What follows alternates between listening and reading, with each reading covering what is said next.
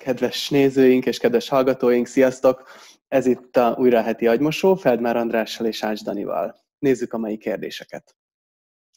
Kedves András és Dani, a 38. agymosóban Luca kért tőletek segítséget, meg akar tanulni veszíteni.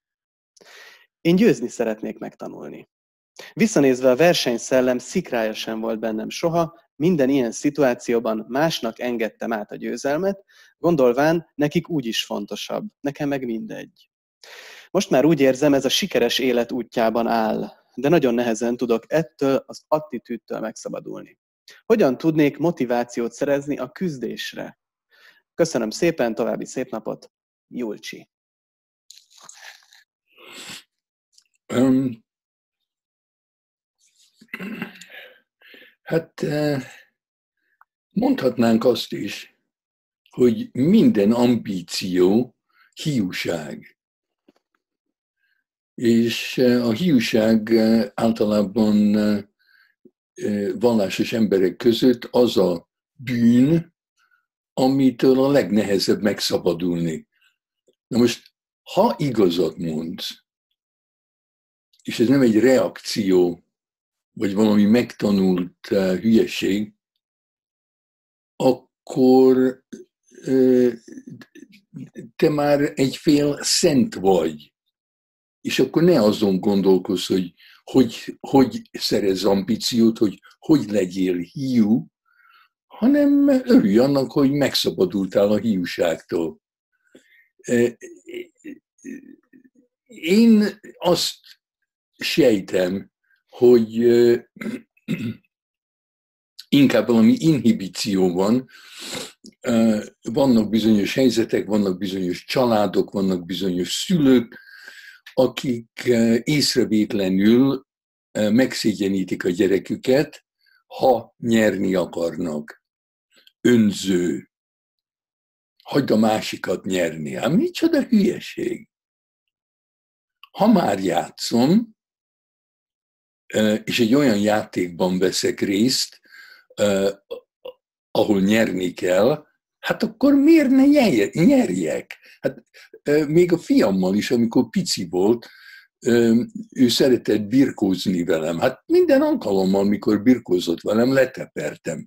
Hát nem, nem akarom félrevezetni, hát erősebb vagyok nála, tudta volna valahol, hogy eh, én csak becsapom, hogy hagyom, hogy ő nyerjen, mert neki fontosabb.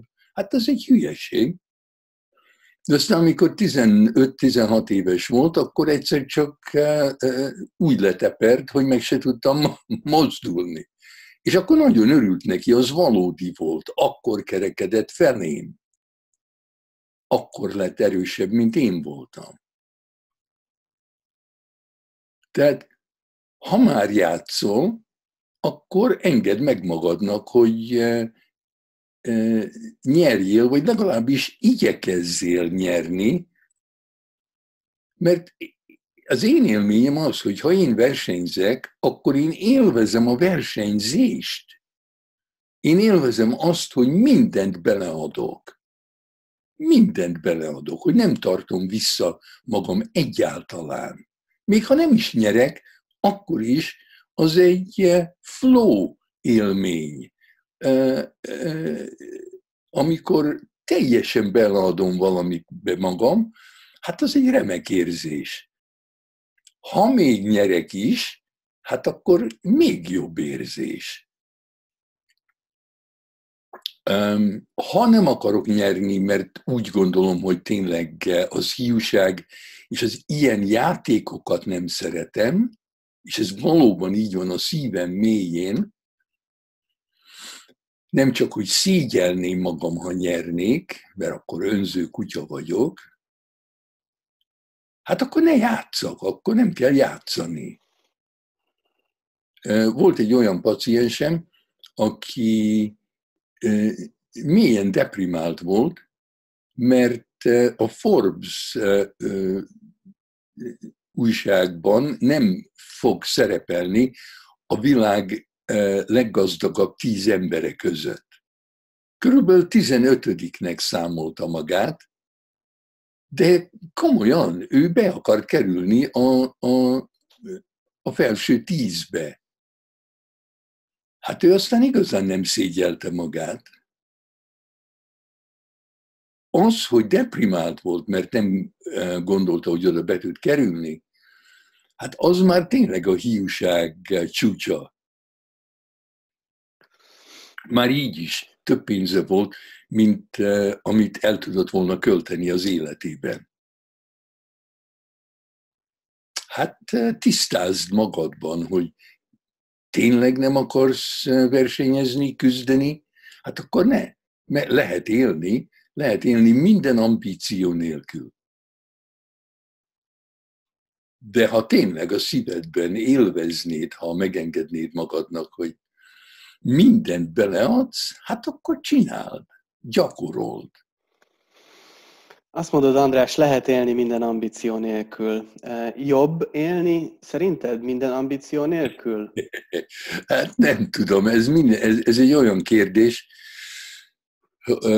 hogy, hogy mi jobb, ez vagy az. És általában én úgy látom, hogy akármi van, szenvedni kell. Ha, ha, ha, ha van ambícióm, szenvednem kell, ha nincs ambícióm, szenvednem kell. De más a szenvedés. Ha, ha párkapcsolatban vagyok, szenvedek. Ha nem vagyok párkapcsolatban, szenvedek. Csak a szenvedés más. Más íze van, mondjuk az egyik csokoládé, a másik vanília. Hát akkor szenvedj úgy, ahogy akarsz. És azt mondod, hogy az a, a bűn, amitől a legnehezebb megszabadulni a hiúság, Na, nagy bűn ez a hiúság? Mit, mit gondolsz? Hát a, a, azok, akik erről beszélnek komolyan, ők, ők azt hiszik, hogy igen.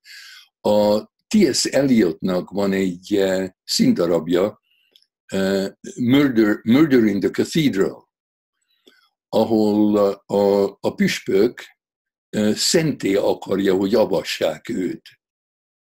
És uh, minden megtörténik, már, már jönnek, hogy megölik, és ahhoz, hogy szent legyen, meg kell, hogy öljék, keresztre veszítsék, vagy mit tudom én. És akkor az utolsó pillanatban, mielőtt meghal, rájön, hogy nem lesz belőle szent, mert hiúságot érzett, mert büszke volt arra, hogy most szent lesz. Na hát, még szent se tudsz lenni, ha, ha akarsz. Tehát a, a, az út minden bűnétől megszabadult. De örült annak, hogy most szent lesz, és akkor nem lehetett szent.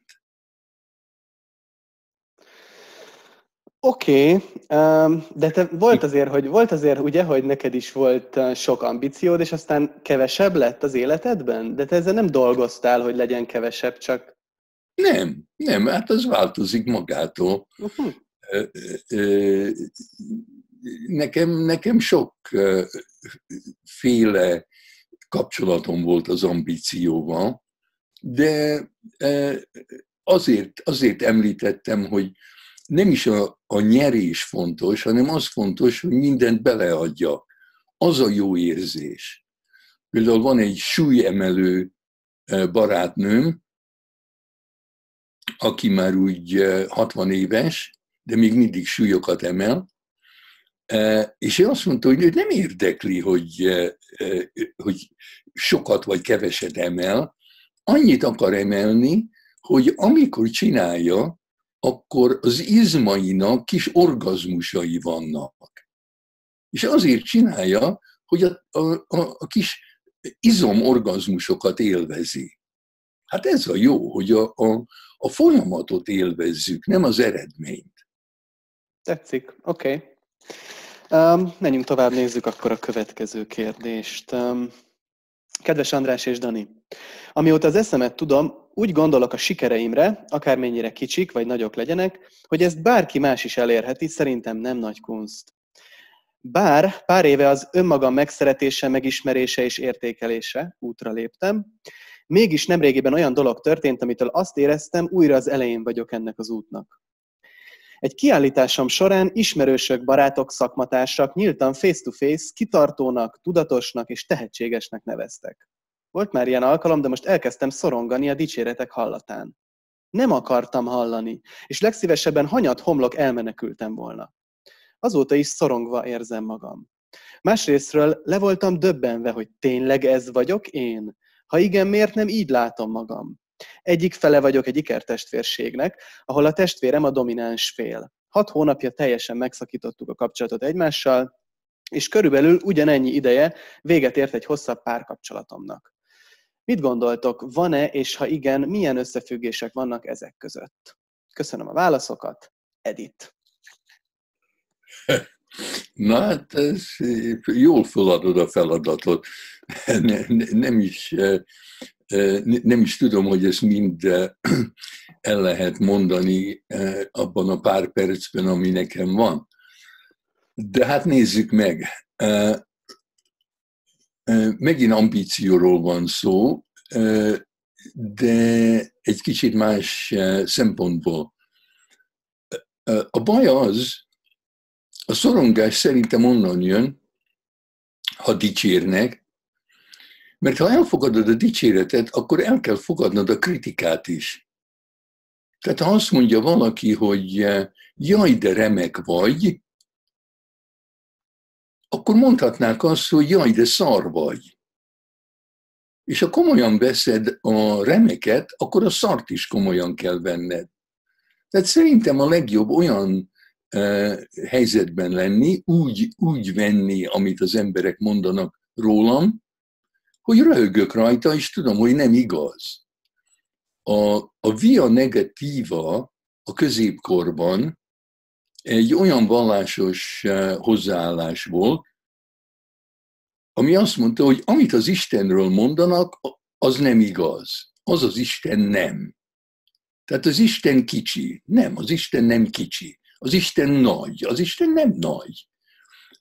Ez arról, az Isten jó. Hát az Isten nem jó. Az Isten rossz. Az Isten nem rossz. Amit lehet mondani az Istenről, az nem igaz. Mert az Isten a nyelv a, a, a nyelven túl van. Nagyobb az Isten, mint amiről a nyelv beszélni tud. Minden uh, bináris uh, jelző uh, lepereg az Istenről. Hát amikor én, én, én ezt olvastam, erről, erről gondolkodtam, akkor rájöttem, hogy ez rólam, ez, ez velem is így van, nem csak az Istennel. Amit amit valaki rólam mond, az nem igaz. Tehát az egyetlen igazat, amit lehet mondani, az az, hogy, hogy van az András. András. És, és akkor egy ilyen, az egy olyan felidézés, hogy, hogyha hívod a nevemet, András, vagy téged Edit, akkor jelenjen meg az Edit. De hogy, hogy az András okos, hát az András nem okos, az András hülye, hát az András nem hülye, az András András. Nem kell elfogadni semmiféle jelzőt. Hipnotikusan, a, a hipnózisban ez úgy működik, hogyha valaki azt mondja neked, hogy tehetséges vagy, akkor az egy felszólítás, az egy parancs. Ha egy anya azt mondja a lányának, hogy szép vagy, az egy parancs, legyél szép. Most tantól fogva neked szépnek kell lenni. Okos vagy, hát legyél okos. Akkor most már nem lehetsz nem okos. Parancsolom neked, hogy tehetséges, kitartó, mit tudom én, mi legyél. Hát kell a francnak. Miért kell, miért kell magadhoz ahhoz tartani, amit rólad mondanak? Minden, amit mondanak, peregjen le rólad. Jó is, rossz is. Ha, el, ha büszke akarsz lenni, akkor kinyílik az a lehetőség, hogy szégyeld magad. Ha se nem akarod szégyelni magad, hogyha nem akarod szégyelni magad, akkor nem lehetsz büszke magadra sem. Akkor csak vagy és röhögsz azokon, akik eh, jelzőket osztanak ki.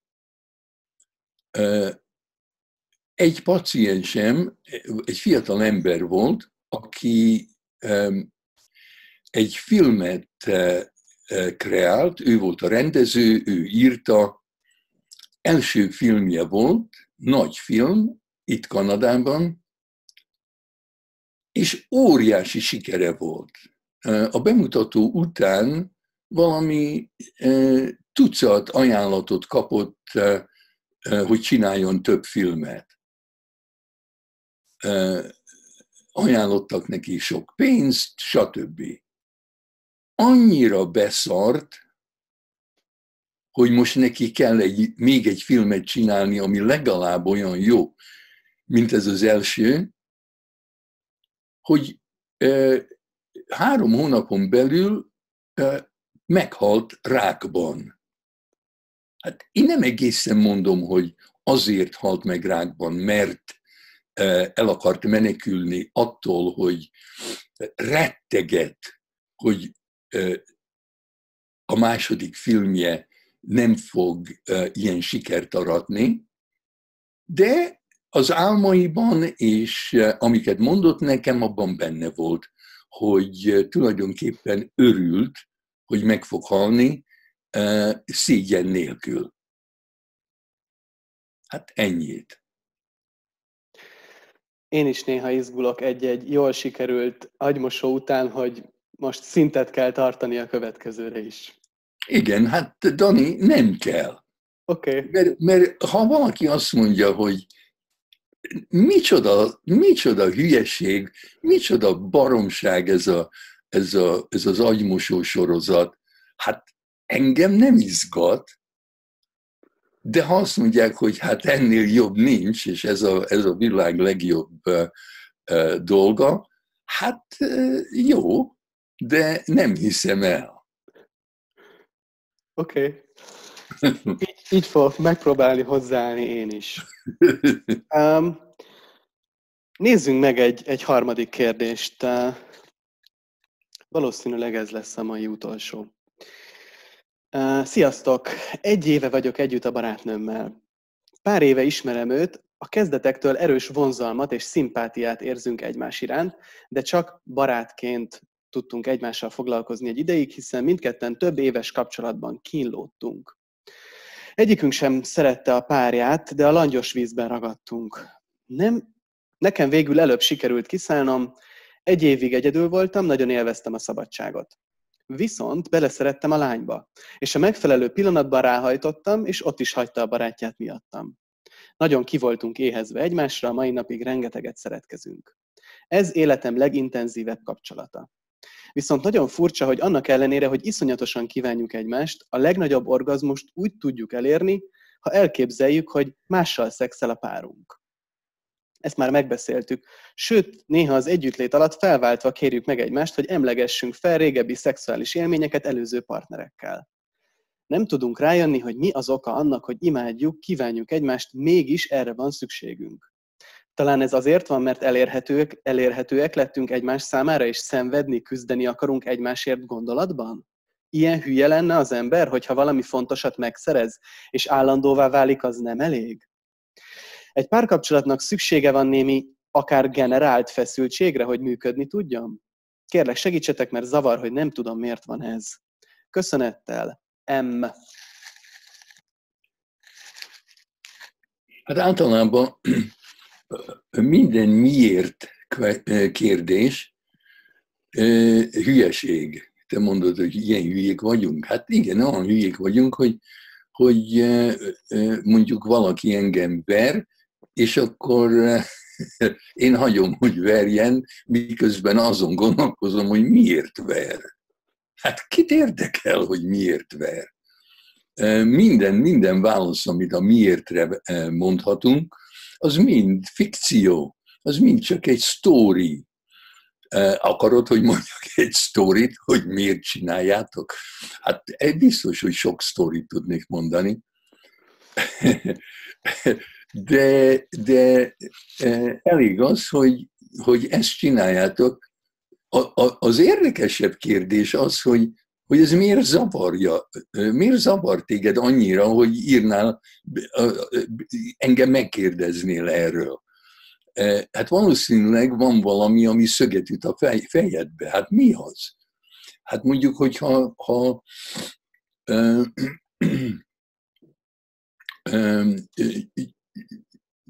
egy, egy lábas csokoládét kellene melegen egymásra öntenetek, és mielőtt szexeltek, le kell nyalni a csokoládét, csak úgy van jó orgazmus. Hát érdekes, hogy miért? Hát áldás rátok, és a csokoládéra. A szexológusok, akik ilyen dolgokkal foglalkoznak, már régen mondják, hogy amikor megkérdezik emberektől, hogy emlékezzenek arra a szexelésre, ahol a, kielég, a kielégülés maximális volt, és akkor később ugyanazoktól megkérdezik, hogy a felizgultság maximális volt, azokra a szeretkezésekre emlékezzenek. Tehát az egyik kupac az a kielégülés maximum, a másik a felizgultság maximum. Te arról beszélsz, hogy a felizgultság maximális, amikor ilyen fantáziáitok vannak.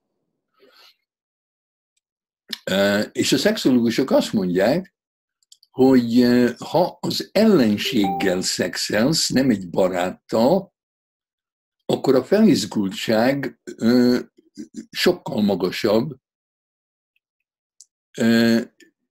mintha baráttal szexelsz. Viszont a kielégülés az sokkal jobb, sokkal kellemesebb baráttal, mint ellenséggel. Tehát attól függ, hogy, hogy, hogy mit szeretsz jobban, a kielégülés vagy a felizgultság. Hát persze, hogy izgalmas egy ellenséggel szexelni, mert veszélyben vagy. És az adrenalin az egy olyan szer, ami a helyzettől függően különféle érzelmeket kelt az emberben. Tehát adrenalin kell a félelemhez, adrenalin kell a e, fájdalomhoz, adrenalin kell a, a szexuális felizgultsághoz, adrenalin kell a dühöz.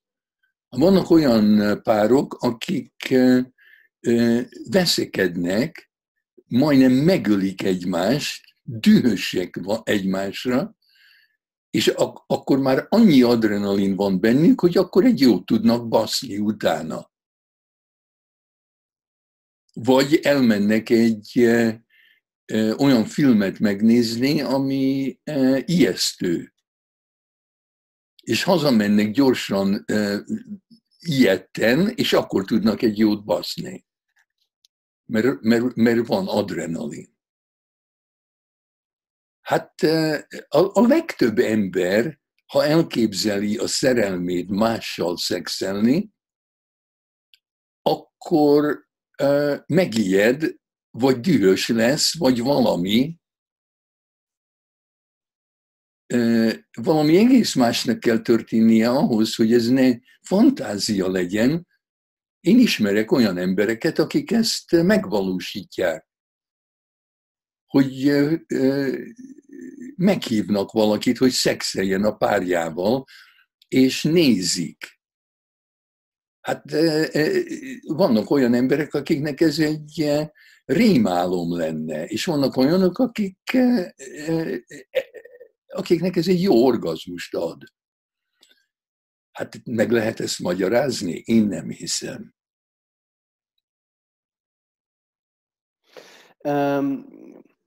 Azt is mondtad, hogy valamiért írt, M, um, hogy valami szöget ütött a fejébe. Arról beszéltél? Vagy gondol, gondolkodtál, hogy mi, mi üthet? Nekem, nekem az ütött a szöget a fejembe, ahogy olvastam, hogy neki mi üthetett szöget a fejébe, hogy bűntudat esetleg, hogy, hogy ezt nem kéne, vagy nem szabadna csinálni, hiába élvezzük, de ez valami um, elítélendő?